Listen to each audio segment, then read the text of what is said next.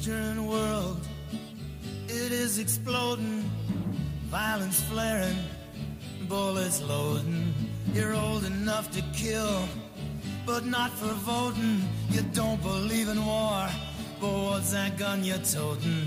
And even the Jordan River has bodies floating, but you tell me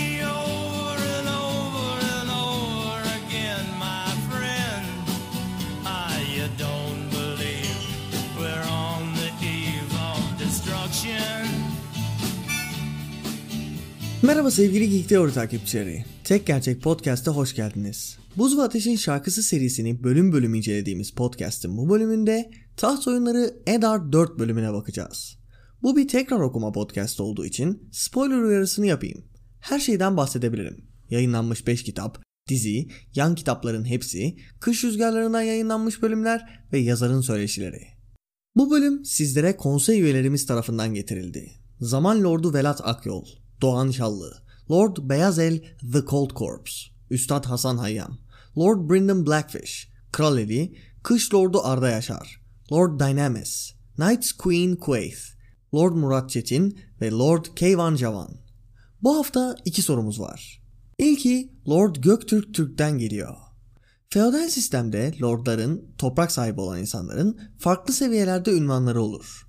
Ama Buz ve Ateş'in şarkısında sadece şövalye, lord, kral diye gidiyor. Mesela neden Fatih Aegon kendini imparator ilan etmedi? Neden dükler yok? Kısacası Martin gibi feodal sistemi bu kadar iyi anlayan bir yazar neden diğer feodal ünvanları kullanmadı? Bu soru Martin'e sorulmuş bir soru.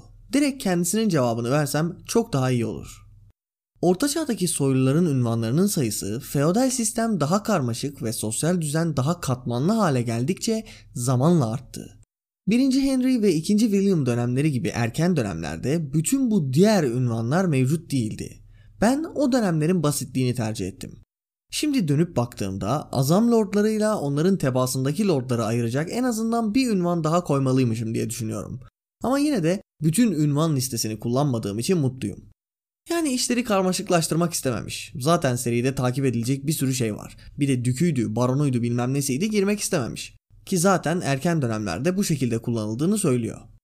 İkinci sorumuz Lord Giray ünlüden geliyor. Ateş ve Kan'da Oris Baratheon'ın Fatih Aegon'un piç kardeşi olduğu söylentisi geçiyor. Eğer öyleyse Baratheon soyadı nereden geliyor? Martin bu ismi neden seçmiş olabilir? Lordumuzun da söylediği üzere Oris Baratheon eğer Fatih Aegon'un piç kardeşi ise ki öyle olduğunu düşünüyorum. Baratheon soyadı nereden geliyor? Öncelikle piçlere yetiştirildikleri bölgeye göre soy ismi verme mevzusunun Westeros'taki bir gelenek olduğuyla başlayalım. Valeria'da bu tarz konularda nasıl bir yol izlendiğini bilmiyoruz. Belki de piç olduğu için babanın soy ismi verilmeyip annenin soy ismi veriliyordur. Oris konusunda da buna uymuşlardır. Veya belki de piçler bir noktadan sonra kendilerine soy isim seçebiliyorlardır. Valeria'daki büyük ailelerin isimlerinden değilse zaten piç olduğu anlaşılıyordur. Yani bu geleneği bilmeden pek bir yorum yapamayız. Ama Baratheon ismine baktığımız zaman bazı şeyler çıkarabiliyoruz. Hecelere ayırdığımızda elimize Ba, Rath, E, On geçiyor. Büyük ihtimalle bir Valyria ismine sahip olan Lorath şehrinin ismine bakınca Barath kısmı anlam kazanıyor. Valyria ismi olduğu belli. Geri kalan Eon kısmı içinse Velaryon, Aerion, Balerion, Viserion gibi isimlerin sonuna bakabiliriz. Yine karşımıza Valyria kökenli bir kelime çıkıyor. Yani ismin Valyria kökeni olduğunu ulaşabilsek de piç evladın neden soy ismi olduğu konusu Valyria gelenekleriyle alakalı olabilir. Sorular için teşekkür ediyorum. Siz de diyara katılarak özel bölümlere erişebilir, normal bölümlere bir hafta erken erişebilir ve soracağınız soruların podcast'ta yanıtlanmasını sağlayabilirsiniz. Ayrıca dördüncü özel bölümümüz Robert Baratheon hakkında olacak. Karakterini derin bir şekilde ele alacak, fandomda tartışılan bazı konulara değineceğiz. Peki o zaman Eddard 4 bölümünün özetine geçelim. Eddard Stark, Kızıl Kale'nin kule uzunluğundaki bronz kapılarından içeri girerken yorgun, ağrılı, aç ve huzursuzdu cümlesiyle bölüm başlıyor. Ned sıcak bir banyo ve ardından kuş tüyü bir yatağın hayalini kurarken küçük konsey toplantısı haberi geliyor. Ned ertesi gün uygun olabileceğini söylese de konseyin onsuz yapılacağını fark edip söve söve de olsa katılma kararı alıyor. Adamlarına kızlarını odaya yerleştirmelerini ve Arya'nın keşfe çıkmasının yasak olduğunu söyleyen Ned, ödünç alınmış kıyafetlerle konsey odasına geçiyor. Orada dört konsey üyesinin onu beklediğini görüyor. Varys, Serçe Parmak, Pycelle ve Renly. Ned'i ilk karşılayan kişi onun konsey üyelerinden en sevmediği olan Varys. Varys Ned'e Joffrey için mumlar yakıp dua ettiğini söylüyor. Ned de Varys'in dualarının yanıtlandığını, prensin güçlendiğini söylüyor. Sırada Renly var. Renly, Robert'ın üç dişli mızraktaki zaferin tadını çıkaran hali gibi duruyor. Robert'ın gençliğinin birebir kopyası. Ned ona baktığında yılların geriye doğru aktığını düşünüyor. Kötü bir kopyayım diyor Renly. Serçe parmakta buna rağmen çok daha iyi giyineni. Lord Renly üst baş için saraydaki hanımların hepsinden fazla para harcıyor diyor. Ardından serçe parmağın Catelyn'i tanıdığını söylemesiyle konuşma daha düşmanca bir hal alıyor. Ned Brandon konusunu açıyor ve Baelish bir başka laf sokuyor. Bu sözlü düello biraz daha devam ettikten sonra Ned Pycelle'e dönüyor. Yaşlı olduğunun üstüne basan Pycelle biraz daha oyalanırsak uyuyup kalacağım diyor ve konsey başlıyor. Ned beklettiği için özür diliyor ve Varys siz kral elisiniz. Bizler ne isterseniz hizmetinizdeyiz Lord Stark diyor. Ned buraya ait olmadığını bir kere daha anlıyor ve Robert'ın mahzen mezarda söylediklerini hatırlıyor. Etrafım yağcılarla ve aptallarla sarılı. Konsey masasına bakan Ned kimin kim olduğunu bildiğini düşünüyor. İki konsey üyemiz yok. Stannis, Kral Kuzey'e gittikten kısa bir süre sonra Ejderha Kayası'na gitmiş. Cesur Barristan da kral muhafızları kumandanı olarak krala eşlik ediyor. Ned belki Barristan ve kralın bize katılmasını beklemeliyiz deyince Renly sesli gülerek çok beklersiniz diyor. Bütün bu para ve adalet işleri abime sıkıcı geliyor ve krallığı yönetmek bize kalıyor. Robert'ın bir emri varmış. Mektupla göndermiş. Ani toplantının sebebi bu. Kral için bir turnuva düzenlemek. İnanamamazlıkla ve Robert'ın ahmaklıklarının bir sonunun gelip gelmeyeceğini düşünerek bu mektubu okuyan Ned, Tanrılar yardım etsin diyor. Turnuva sözü geçer geçmez serçe parmak ne kadar diyor. Sadece ödüller 90 bin altın zaten. Tabi turnuva için çok daha masraf gerekiyor. Paysel'in sorusu sebebiyle kraliyetin 3 milyon altın borcu olduğunu duyan Ned şok oluyor ve bunu teyit etmek için soruyor. Kraliyetin 6 milyon borcu olduğunu, en baba borcunda Tywin Lannister olduğunu öğreniyoruz. Demir Banka'ya, Tyrell'lere artık en son inanca bile borçlanmışlar. Burayı direkt okuyayım. Ned dehşete düşmüştü. Aerys Targaryen altınlarla dolup taşan bir hazine bırakmıştı. Hazinenin bu hale gelmesine nasıl izin verdiniz? Serçe parmak omuz silkti. Hazine başı parayı bulur ve kral eli harcar dedi. Ned bu turnuvanın kraliyetin karşılayamayacağı bir aşırılık olduğu hakkında kralla konuşacağını söylüyor. Yorgun olduğunu belirten Ned toplantıyı burada ara verelim diyor. Dışarı çıktığında üç dişli mızraktaki tatsızlık sonrası kafileden önce kralın şehrine geldiklerini öğreniyoruz. Ned hala öfkeli. Sansa'ya bakmak öfkesini yaşananları hatırlamasına sebep oluyor. Her gece ağlayarak uykuya dalıyormuş Sansa. Arya da ölen kasabın oğlu sebebiyle düşüncelerde kaybolmuş gibi dolanıyor. Ned bunları düşünerek el kulesi olduğunu düşündüğü kuleye doğru ilerlerken serçe parmak gelip yanlış yola gittiğini söylüyor. Ned onu takip ediyor ama bir süre sonra Ned'in odasına gitmediklerini anlıyor. Bunu söylediğinde serçe parmak onu ölüme götürdüğüne çıkan bir şaka yapıyor. Ardından karın seni bekliyor diyor. Bir yerlerden geçip kalenin dışına çıkıyorlar. Dik bir kayalıktaki tehlikeli bir iniş boyunca serçe parmak Ned'le dalga geçiyor. Bir zaman sonra ahşap bir binaya geliyorlar. Ned burası bir genel ev diyor. Serçe parmakta karın içeride diyor. Ned hançer çekip Baelish'in boğazına dayıyor ve Brandon'ın ona fazla nazik davrandığını söylüyor. Arkadan Sir Roderick'in gelmesiyle Ned şaşırıyor. İçeri giriyorlar ve arka odalardan birinde Catelyn'i buluyoruz. Ned ile Catelyn sarılıyor. Ned, Catelyn'in burada olmasından önemli bir şeyler olduğunu anlıyor. Catelyn Ned'e hançeri gösteriyor ve her şeyi anlatıyor. Baelish'in bu hançerin Tyrion'a ait olduğunu söylediğini de ekliyor. Ned dehşete düşüyor. Bran'in suikastçisini Ulu Kurt'un öldürdüğünü, aynı Jon'un söylediği gibi Ulu Kurtların Stark çocuklarını koruduğunu ve eğer öyleyse Lady'yi öldürerek nasıl bir aptallık etmiş olduğunu düşünüyor. Ama Tyrion'un Bran'i öldürmek istemesinin mantıksız olduğunu da düşünüyor. Tabi Baelish onun yanlış çalışmadığını söylüyor. Eğer bu işte kraliçenin hatta tanrılar korusun Robert'ın eli varsa hayır buna inanamam diyen Ned artık o kadar emin değil. Rhaegar'ın masum çocuklarının ölümüne ses çıkarmayan, Daenerys'e suikastçı göndermeyi istemiş olan Sansa aynı Lyanna gibi yalvardığında sırtını dönüp giden Robert'tan artık o kadar da emin değil. Kanıtımız var diye düşünüyorlar. Hançer elimizde. Ama Baelish hançerin kanıt olmadığını, Tyrion'un hançer hakkında yalan söyleyeceğini ve eğer kraliçeyi suçlarlarsa Ilyn Payne'le dans edeceklerini söylüyor. Ned bütün bu olanları unutamayacaklarını söylüyor. Ardından Varys'in olanları bilip bilmediğini merak ediyor ve elbette biliyor. Ama Baelish siz onu bana bırakın diyor. Onun hayalleri benim avucumda. Ned, Catelyn'e burada yapabileceği bir şey kalmadığını, Winterfell'e dönmesini, Moat Cailin'i güçlendirmek için lordlardan adam istemesini, Wyman Manderly'e emredip Beyaz Liman'ın güvenliğini artırmasını ve bugün itibarıyla Theon Greyjoy'un çok iyi gözlenmesi gerektiğini söylüyor. Savaş diyen Catelyn korkuya kapılıyor. Ned işlerin o raddeye gelmeyeceğini söylüyor. John Arryn'i Lannister'ların öldürdüğüne dair bir kanıt bulursam diyor. Ned işin tehlikeli kısmının bu olduğunu biliyordu. Bütün adalet kraldan akar dedi Catelyn'e. Gerçeği bulduğumda Robert'a gitmeliyim ve onun düşündüğüm adam olması için dua etmeliyim. Yılların değiştirdiğinden korktuğum adam olmaması için dua etmeliyim. Böylece bölüm sona eriyor. Her küçük konsey bölümü gibi bu bölümde çok güzel. Çalışmak bile istemediğin bir işteki ilk gün bölümü bu. Yorgunsun. Burada ne işin var diye düşünüyorsun. İş arkadaşların direkt alıntı yaparsak yağcılar ve aptallardan oluşuyor. Ve girdiğin işin sahip olmadığınız bir parayı kimsenin ihtiyacı olmayan şeylere harcamak olduğunu öğrendin. Ve her şeyin altında senin imzan olacak. Senin adın geçecek. Üstüne sebepsiz yere sana içerlemiş olan bir çakalın soktuğu laflarla uğraşıyor. Karından bahsettiği için onu garip yerlere takip etmek zorunda kalıyor. Yol boyunca ekstra laf yiyor ve sonunda cidden karının orada olduğunu öğreniyorsun. Karın güzel haberler mi getirmiş? Elbette hayır. Bu lanet olası gün ne zaman bitecek diye düşünürken bir de oğluna suikast düzenlendiğini öğreniyorsun.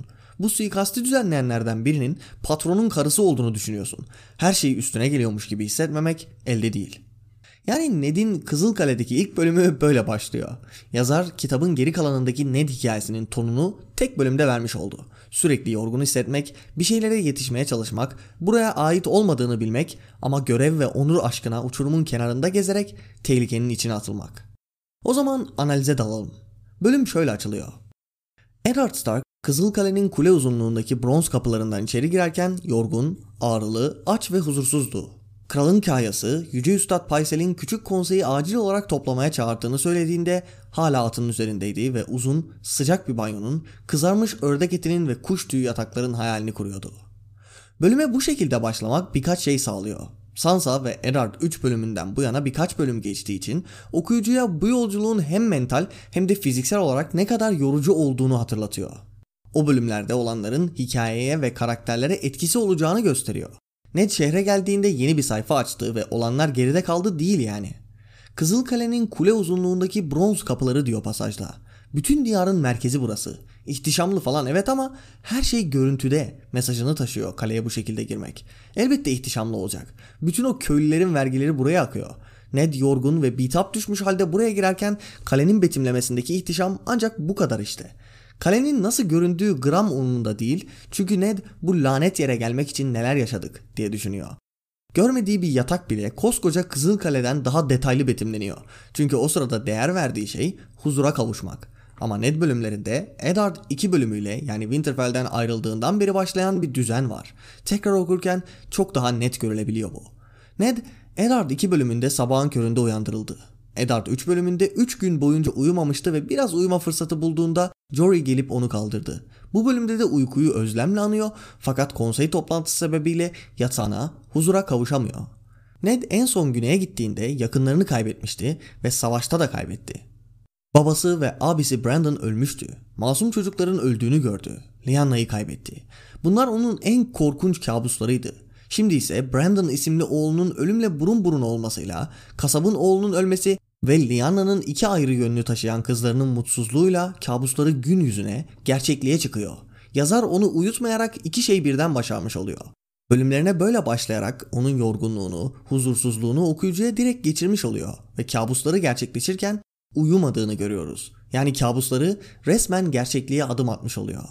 Ned'in uyumaması ve gerçekliğe sıçrayan kabusları kitabın devamında göreceği kabusların neden bu kadar şiddetli olduğunu anlatıyor adeta. Yani analize başladığımdan beri söylediğim her şeyi toplarsam Ned'in uykusuz ve yorgun olduğunu vermek, onun huzursuzluğunu, burada olmak istemeyişini hikayesinin tonunu aktarmak için çok güzel bir yöntem. Küçük konseyin tanıtımına geçelim. Serimizde önemli yer tutan konsey üyeleri ve konsey toplantıları her zaman ilgi çekici hikayeler ortaya çıkarıyor. Cersei'nin kurduğu boş konsey bile sırf o boşluk sebebiyle zevk veriyor. Eski konseyleri bildiğinden Cersei'nin konseylerinin ne kadar acınası olduğunu okumanın ayrı bir hazzı var. Bu bölümde tanıtılan konsey üyeleri hikayede çok önemli yer tutuyor. Toplantıda bulunmayan üyeler bile serinin en önemli karakterleri yani. Peki o zaman teker teker bölümde tanıştığımız üyelere bir bakalım. Tabi bir kısmıyla önceki bölümlerde tanıştık zaten ama birazdan Ned'in onlar hakkındaki düşünceleriyle beraber bakalım. İlk karşılaştığımız üye Varys. Ned'in düşüncelerinde konsey üyelerinden en sevmediği kişinin Varys olduğunu öğreniyoruz. Bu ilginç bir düşünce olmakla beraber bu düşüncenin temeli sebebi bize verilmiyor. Bunun üzerine çılgın teoriler kuranlar da var tabi. Ama açıklama veya açıklamaya yakın bir şey bile almadığımız için yazar bunun sebebinin bariz olduğunu düşünmüş olsa gerek. En bariz şeyleri düşündüğümüzde iki sebebe ulaşıyoruz. Birisi diyarda Aerys'in deliliğe yolculuğunu hızlandıran hatta yol açan kişinin Varys olduğu düşüncesinin hakim olması. Aerys'in deliliği sebebiyle çok şey kaybetmiş biri olan Ned'in Varys hakkında böyle bir ön yargıya sahip olması normal. İkinci sebep de Varys'in lakabı ve ünvanıyla alakalı. Varys, Ned'in şu sevmediği güneyli entrikalarının vücuda bürünmüş hali olduğu için yine Ned'in ona karşı bu tarz bir ön yargısı olması normal geliyor. Tabi Taht Oyunları kitabındaki amaçlar düşünüldüğünde bu toplantıda bulunanlardan sadece Varys Ned'le aynı şeyi istiyor. Ayrıca Varys'in çelişkilerinden biri Ned Stark'ın düşünceleriyle aynı. Bölümde Varys'in Joffrey için üzüldüğünü söylediğini görüyoruz. Elbette Aegon davasını düşündüğümüzde bunun aslında yapmacık olduğunu bilsek de Varys'in gerçekten çocukları umursayan bir tarafı var. Bu kendi geçmişinden kaynaklanıyor. Seri boyunca çocukları gündeme getireceğini göreceğiz. Bazen çocukları korumak için hamleler yaptığını da okuyacağız. Ama aynı zamanda ufak çocukların dillerini keserek onları küçük kuşları olarak kullanıyor. Ned bunu bilseydi Varys'i direkt idam ederdi. Varys'in bu çelişkisini çok ilgi çekici bulmuşumdur. Güzel bir diyar yaratmak istiyor. Tabi Aegon'un yönetiminde. Bir dünya bırakın biz çocuklara misali yani. Bunun için kendi değer yargılarından tavizler vermek zorunda kalıyor. Biraz da önceki bölümlerde bahsettiğim Melisandre paralelliğine giriyor bu konu. Melisandre de insanlığın devamı için uğraşıyor. Uzun gecenin insanlığı çoluk çocuk demeden yok edeceğini biliyor ve buna karşı durmak istiyor. Ama bu uğurda çocukları kurban etmekten çekinecek biri değil. Varys'in büyüden ve büyücülerden nefret etmesi ama Melisandre ile bu kadar paralelliği bulunması, nefret ettiği şeye dönüşmeye başlaması vesaire çok sevdiğim şeyler. Karakterini bırakıp bölümde yaptığı şeylere gelirsek neredeyse hiçbir şey yapmadığını görüyoruz. Diğer üyelere nazaran pek konuşmuyor. Bu da tamamen Catelyn 4 bölümünde konuştuğumuz mevzuyla ilişkili. Varys birini tanımadan hamle yapmıyor. Burada ve gelecek birkaç Ned bölümü boyunca Ned'i tartıp biçecek. Ana planına nasıl oturduğunu düşünecek ve ona göre hamle yapacak. Varys'in yine klasik müzik icra eden bir piyanist gibi davranması yani. Ardından Renly geliyor. Westeros'un şeytanı. Evet farkındayım ben ona böyle dedikçe sebebini merak ediyorsunuz ama kralların çarpışmasındaki bölümleri incelerken buna tam anlamıyla girebiliriz. Üstün körü Renly'nin şeytanlığından bahsedemem. O kadar şeytan ki şeytan olduğunu söyleyince insanlar şaşırıyor. Lan bu melek gibi olan kim kodu bunu buraya sonra kaldır bunu olanın başı derde girmesin diyorlar. Ardından Brokeback'li Buckberry gibi hikayeye dalıyor ama neyse. Ned'in Renly'yi görmesiyle genç Robert görüntüsüne takılıp kalması bir oluyor. Renly de tabii kendisi için Robert'ın kötü bir kopyası diyor. Zamanı geldiğinde kullanacağım argümanlardan birini bizzat söylediğin için teşekkür ederim. Tabi Renly kendinin Robert'tan üstün bir kopya olduğunu düşünüyor bunu söylerken orası ayrı. Ned'in Renly'e yakın hissetmesi tamamen Robert nostaljisinden kaynaklanıyor. Üç dişli mızraktaki zaferinden yeni gelmiş olan Robert düşüncesi tabii ki de Ned için çok cazip. Çünkü o Robert daha şişmanlamadı. Masum çocukların öldürüldüğünü görüp suçlulara ses çıkarmamazlık yapmadı. Tabi Renly'nin bu nostaljik duruşu sadece Ned için geçerli olmayacak. Robert öldükten sonra tahta geçebilmek için de bunu kullanacak.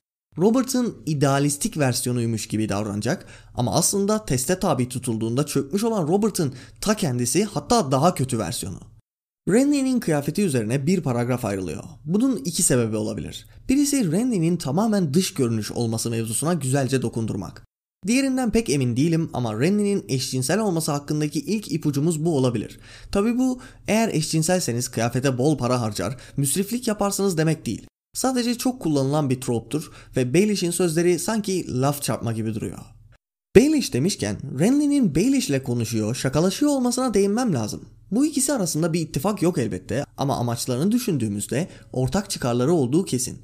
Robert'ın ölmesi ve savaş çıkması ikisinin de işine yarıyor. Ama genel olarak benzer karakterlerde oldukları için yani ikisi de pislik olduğu için şakalaşıp gülmeleri çok normal.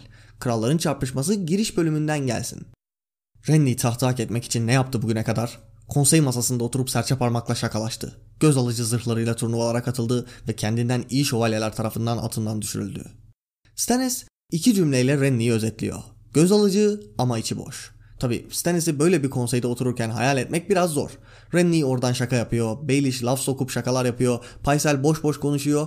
Yine sert ve huysuz adamın etrafındaki şaklabanlar tablosu çıkıyor ortaya. Dişlerini gıcırdatmaktan konuşamaz bile öyle bir konseyde.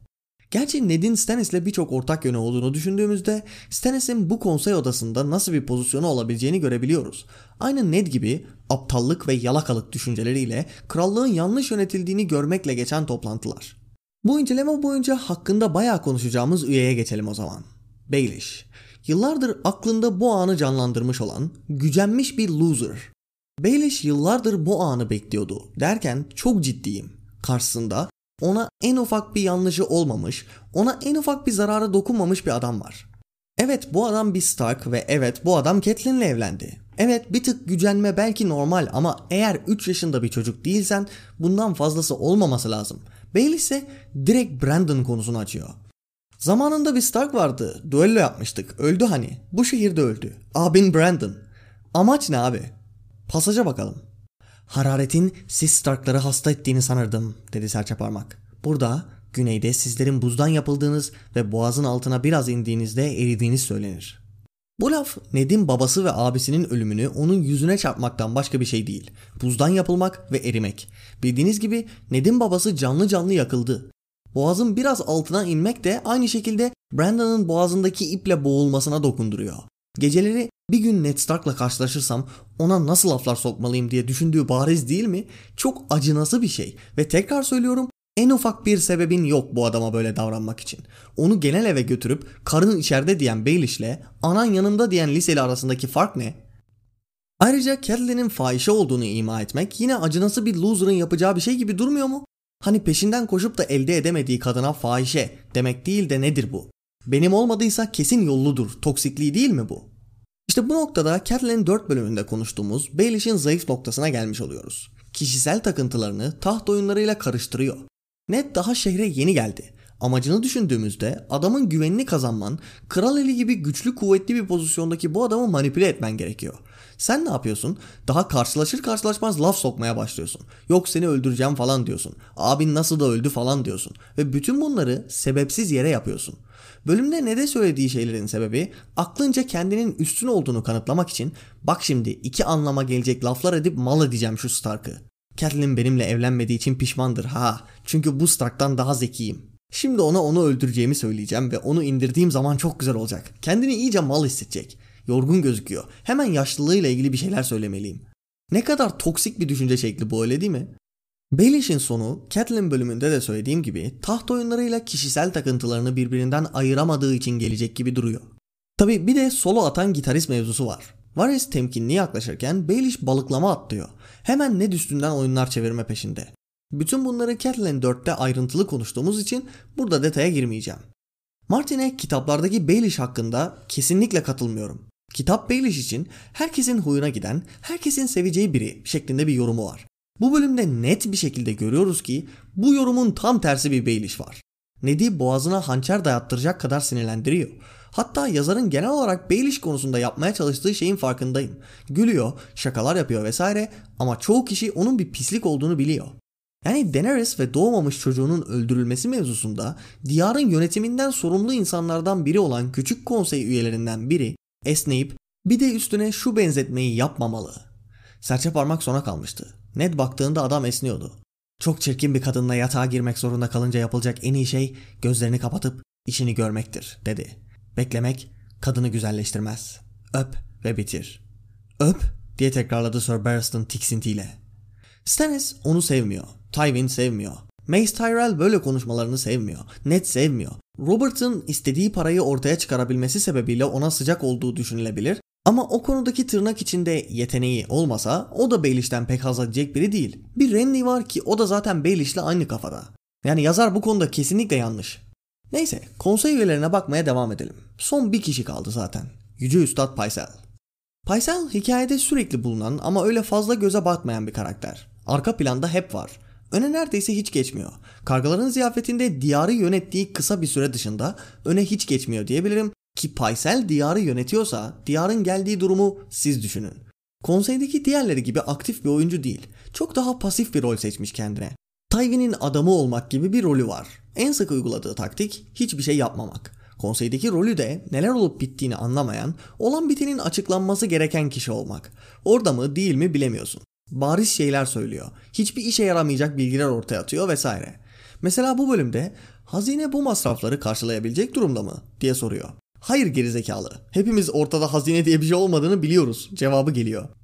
Toplantı daha yeni başlamış. Kendini Ned'e tanıttıktan sonraki ilk cümlesi biraz daha oyalanırsak uyuyakalacağımdan endişe ediyorum. Tabi burada bunun ne kadarı Paysel'in rol yapması ne kadarı gerçek Paysel sorusu doğuyor. Dizide kesilmiş sahnelerden birinde net bir şekilde rol yaptığı veriliyor. Tywin ve Paysel arasında geçen bir sahne var. Dizideki Paysel için şart değildi o sahne.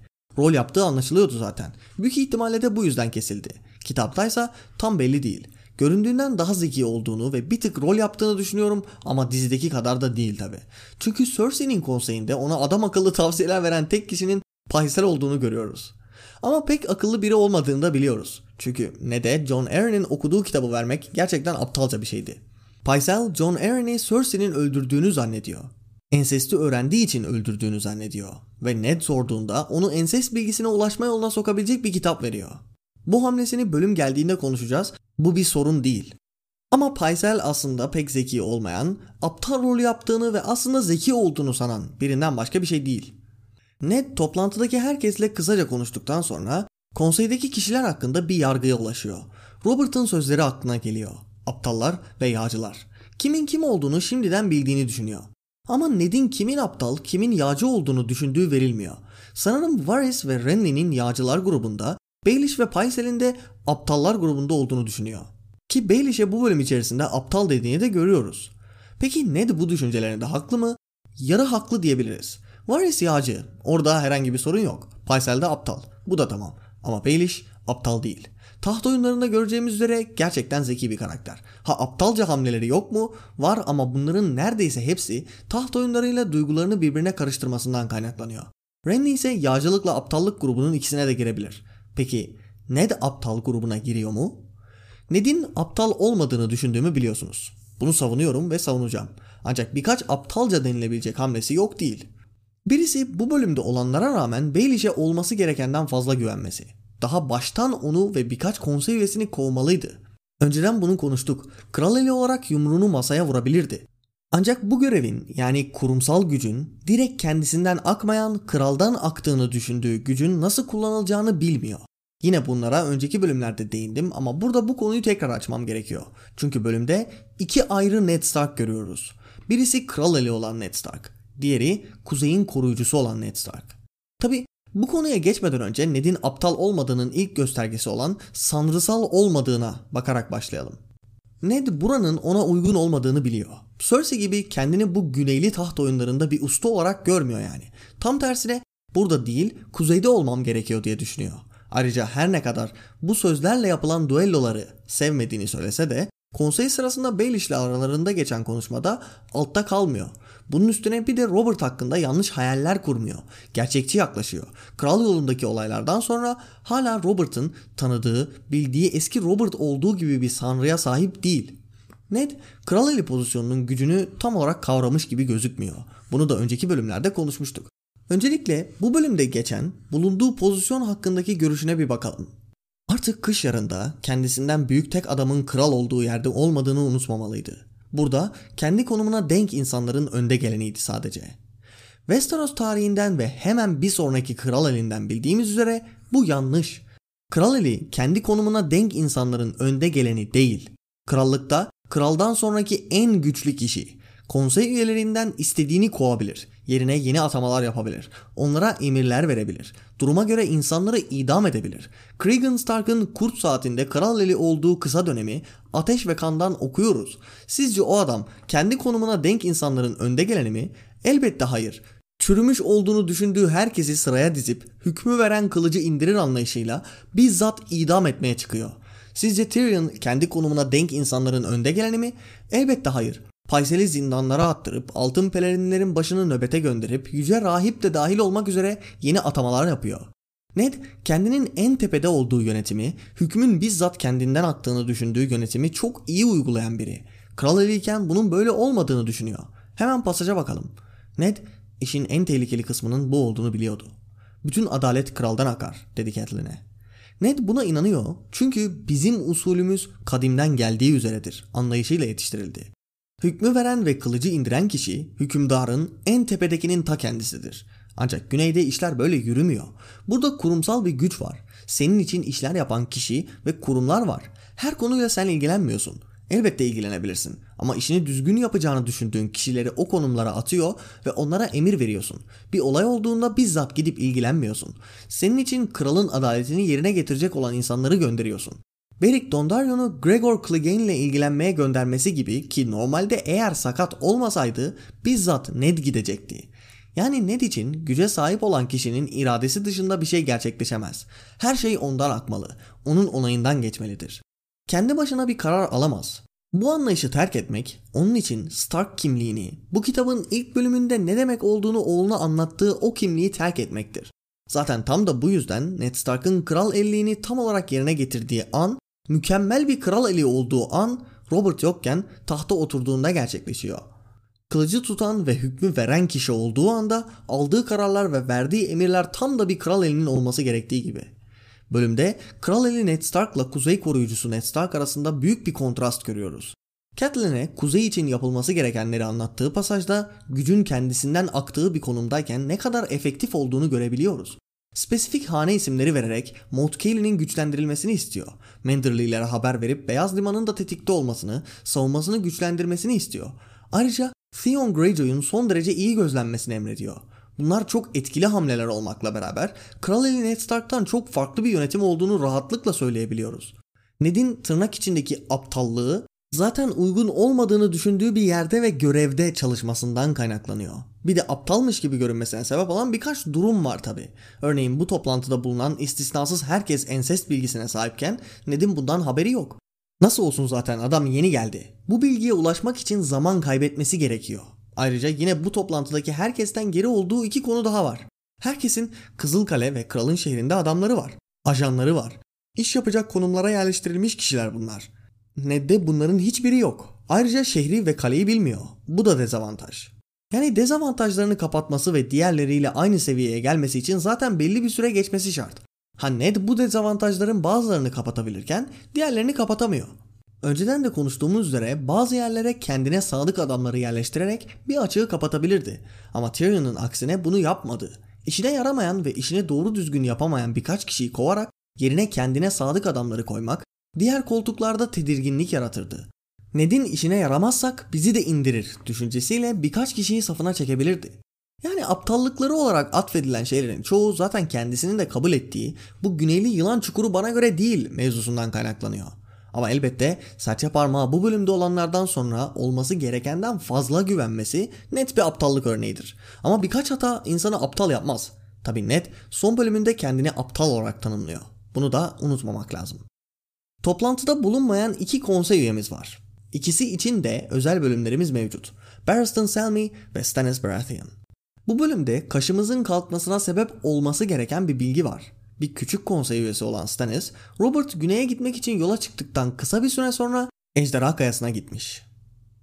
İlk kitapta görünmeyen biri olmasına rağmen Stannis sürekli gündeme geliyor. Kişiliği ve karakterini daha onu tanımadan öğreniyoruz. Martin bu sayede Stannis'in hikayede önemli yer tutacağını, hikayenin devamında işlere dahil olacağını aktarmış oluyor.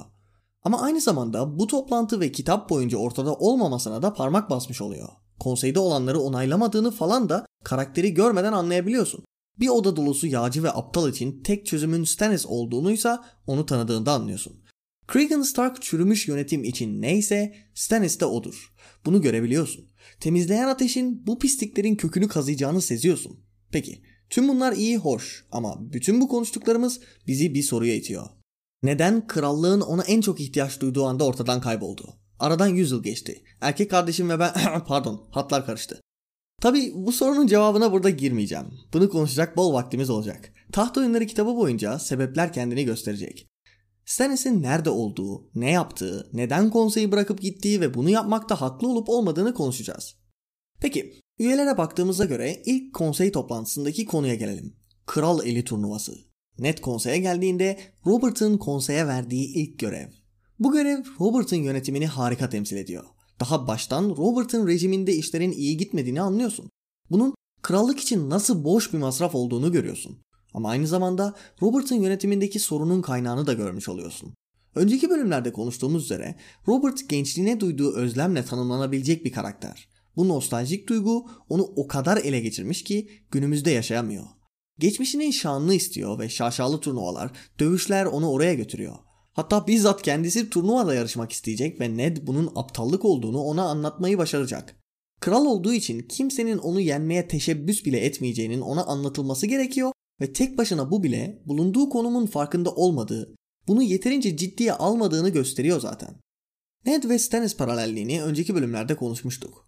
Ned, Robert için Stannis'in geçinebileceği bir versiyonu. 5 dakika aynı odada kaldığında birbirini boğazlayacak duruma gelmediği bir versiyonu. İşte bu bölümde Ned'in adına Ned'in istemediği bir turnuva yapılmasını istemesi çok şey anlatıyor. Ondan ilgi bekleyen kardeşine sadece görev veriyor ve başarıları için onu takdir etmiyor. Hakkını vermiyor.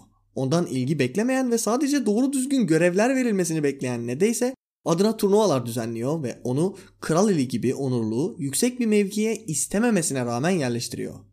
Bunun sonucunda Stannis ihmal edilmiş hissederken Ned huzursuz oluyor. Yani Robert ikisine de iyilik yapmış olmuyor. İkisinin de işini zorlaştırıyor. Tabi turnuvalar komple boş şeyler değil. Halkın moralini yükseltebilecek, lordların, lady'lerin bir araya gelebileceği, insanların kaynaşabileceği etkinlikler oluyor. Aynı zamanda kralın cömertliğini ve kuvvetini göstermesini sağlıyor. Cömertliğini verdiği ödüller ve ziyafetlerle gösteriyorsun. Gücünü kuvvetini ise yönettiğin diyarda sana bağlı olan lordların ve şövalyelerin yeteneklerini sergilemesini sağlayarak gösteriyorsun. Halk tabakasının aklında kendini ekmekle, dağıtılan biralarla, içilen şaraplarla ve eğlencelerle eşleştiriyorsun. Yani turnuva dediğin şey kötü bir fikir değil. Ancak paraları olmadığı ve bunun üstüne 6 milyon ejder gibi inanılmaz bir borca sahip olduklarını göz önüne aldığında berbat bir fikir haline geliyor. Kimsenin bu masrafa ihtiyacı yok. Bu turnuva için iyice borca batacaksın. Kral elinin var olan borcu kapatmak için yollar araması gerekirken Robert'ın ona verdiği göreve bak. Hazır borç demişken şu pasaja bakarak bir olayı gün yüzüne çıkaralım. Kraliyetin 6 milyon altın borcu var Lord Stark. Net dehşete düşmüştü. Aerys Targaryen altınlarla dolup taşan bir hazine bırakmıştı. Hazinenin bu hale gelmesine nasıl izin verdiniz? Öncelikle normalde hazinenin bu hale gelmesinin büyük bir sorun olmamasıyla başlayalım. Oha az önce ilk halledilmesi gerekenin bu olduğunu, bunun büyük bir sorun olduğunu söyledin demeden önce açıklamama izin verin. Normalde hazinenin bu hale gelmesinde bir sorun yok dedim. Normal şartlar altında hazine bu hale gelmediği için sorunumuz var. Eğer kraliyet Aerys'in altınlarla dolup taşan hazinesini ve aldığı bu 6 milyon altın ejderi krallığı iyileştirmek için kullansaydı ortada çok büyük bir sorun olmazdı. Ticaret akar, insanların refah seviyesi artmış olurdu. Robert'ın kuzeye gidip kralın şehrine döndüğü kral yolu bile Ceheres tarafından yapıldı. Kralın şehrinin temiz su kaynakları yine Ceheres sayesinde var. Şehrin bu kadar nüfusa sahip olması, limanların iş yapması falan yine Targaryen rejimi sayesinde var. Bu şehirdeki insanların gidip de dua ettiği, inancın kudretini gözlerinin önüne seren koca Baelor septi yine Targaryen rejimi sayesinde var. Yönettiğin kale bile Aegon ve Maegor tarafından yapılmış. Oturduğun tahttan affedersiniz sıçtığın lazımlığa kadar her yerde Targaryen izleri var. Peki Baratheon izleri nerede? 16 yıl boyunca sen ne yaptın abi? Sana gaspçı denmesine sinirleniyorsun ama bir gaspçı gibi davranıyorsun. Nerede çiftçilere Baratheon yardımı? Nerede Robert'ın elinde çekiç tutan boynuzlu tanrı heykeli? Nerede Robert Baratheon hazretleri çeşmesi? Neden bu Jaehaerys'in yaptığı yollar duble yola çevrilmemiş? Neden bu paralar halk için harcanmamış? Kralın şehri isimli bir yerde kalıyorsun ve bu şehir Targaryenların şehri. Kral dediğin Targaryen'dır anlamı çıkmıyor mu buradan? İnsanların bölgeler arası ticaret yaptığı bir yol var ve bu yol yine Targaryenlar tarafından yapılmış. Adı yine Kral Yolu. Targaryen kraldır anlamı çıkmıyor mu bundan? Bunların isimlerini değiştir demiyorum veya yerlerini değiştir de demiyorum. Sen de bir şeyler yap. Senin adın da kral olarak anılabilsin. Sen 16 yıl boyunca bu diyar için ne yaptın? Çürümüş bir konsey kurdun ve şaklabanlara, aptallara koltuk verdin. Targaryenların sana bıraktığı hazineyi hiç etmekle kalmadın, krallığı büyük bir borca sürükledin. Ticaret yapmaları için yollar, kanallar olsa, temiz su kaynakları artsa, yasalar iyileştirilse, hakları biraz korunuyor olsa insanlar kraldan memnun olurlar. Bakın, Baratheonlar gaspçı değildir. Bunu kaç videoda anlattım. İndirilmesi gereken bir krala karşı isyan yapıp onu indirmekte herhangi bir sorun yok.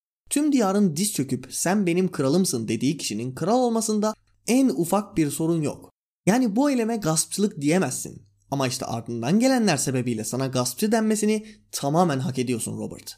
Kralların çarpışmasında 5 kralın savaşı gerçekleşirken halk tabakasından birinin söylediği şu sözler insana tokat gibi çarpmaz mı sonra?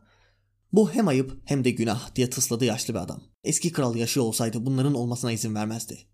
Kral Robert mı diye sordu Arya kendine hakim olamayarak. Kral Aerys, tanrılar onu kutsasın dedi yaşlı adam fazlaca yüksek sesle. Yani özetle Robert'ın tahtı alması gasp değildi. Robert gaspçı da değildi. Ancak tahta aldıktan sonra yaptıkları gaspçı lakabını hak etmesini sağladı. Eğer Raymond Derry çıkıp da hazineyi hiç eden, halk için bir şey yapmayan, görevinin diyara olduğunun bilincinde olmayan, Eddard 3 bölümünde yanlış yönettiğine bizzat şahit olduğu Robert'a gaspçı derse ben o adama bir şey diyemem abi. Robert gider gitmez Targaryen duvar halılarını kalesine asmasına da haklısın abi der otururum. Tabi borcun büyük kısmı serçe parmağın suçu. Gerçi suçu demek yanlış oldu. Borcun büyük bir kısmı serçe parmağın işi demek daha doğru olacak. Çünkü Robert istediği kadar turnuva yapsın böyle bir borca ulaşamaz. Tabi yine bu adamın denetlemesini doğru düzgün yapmazsanız olacak olan budur.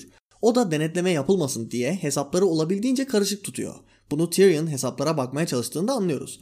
Ama bu bir şey değiştirmez. Zaten Robert hakkında saydıklarımın içinde çürük bir konsey kurmak vardı. Diyarı yönetme işi tek kişinin yapacağı bir iş olmadığından oturduğu koltuğu hak edecek kişileri oraya getirmek en önemli şeylerden biridir. Neyse Ned'in borcu duyduğunda verdiği tepkiye bir bakalım. Kraliyetin 6 milyon altın borcu var Lord Stark. Ned dehşete düşmüştü.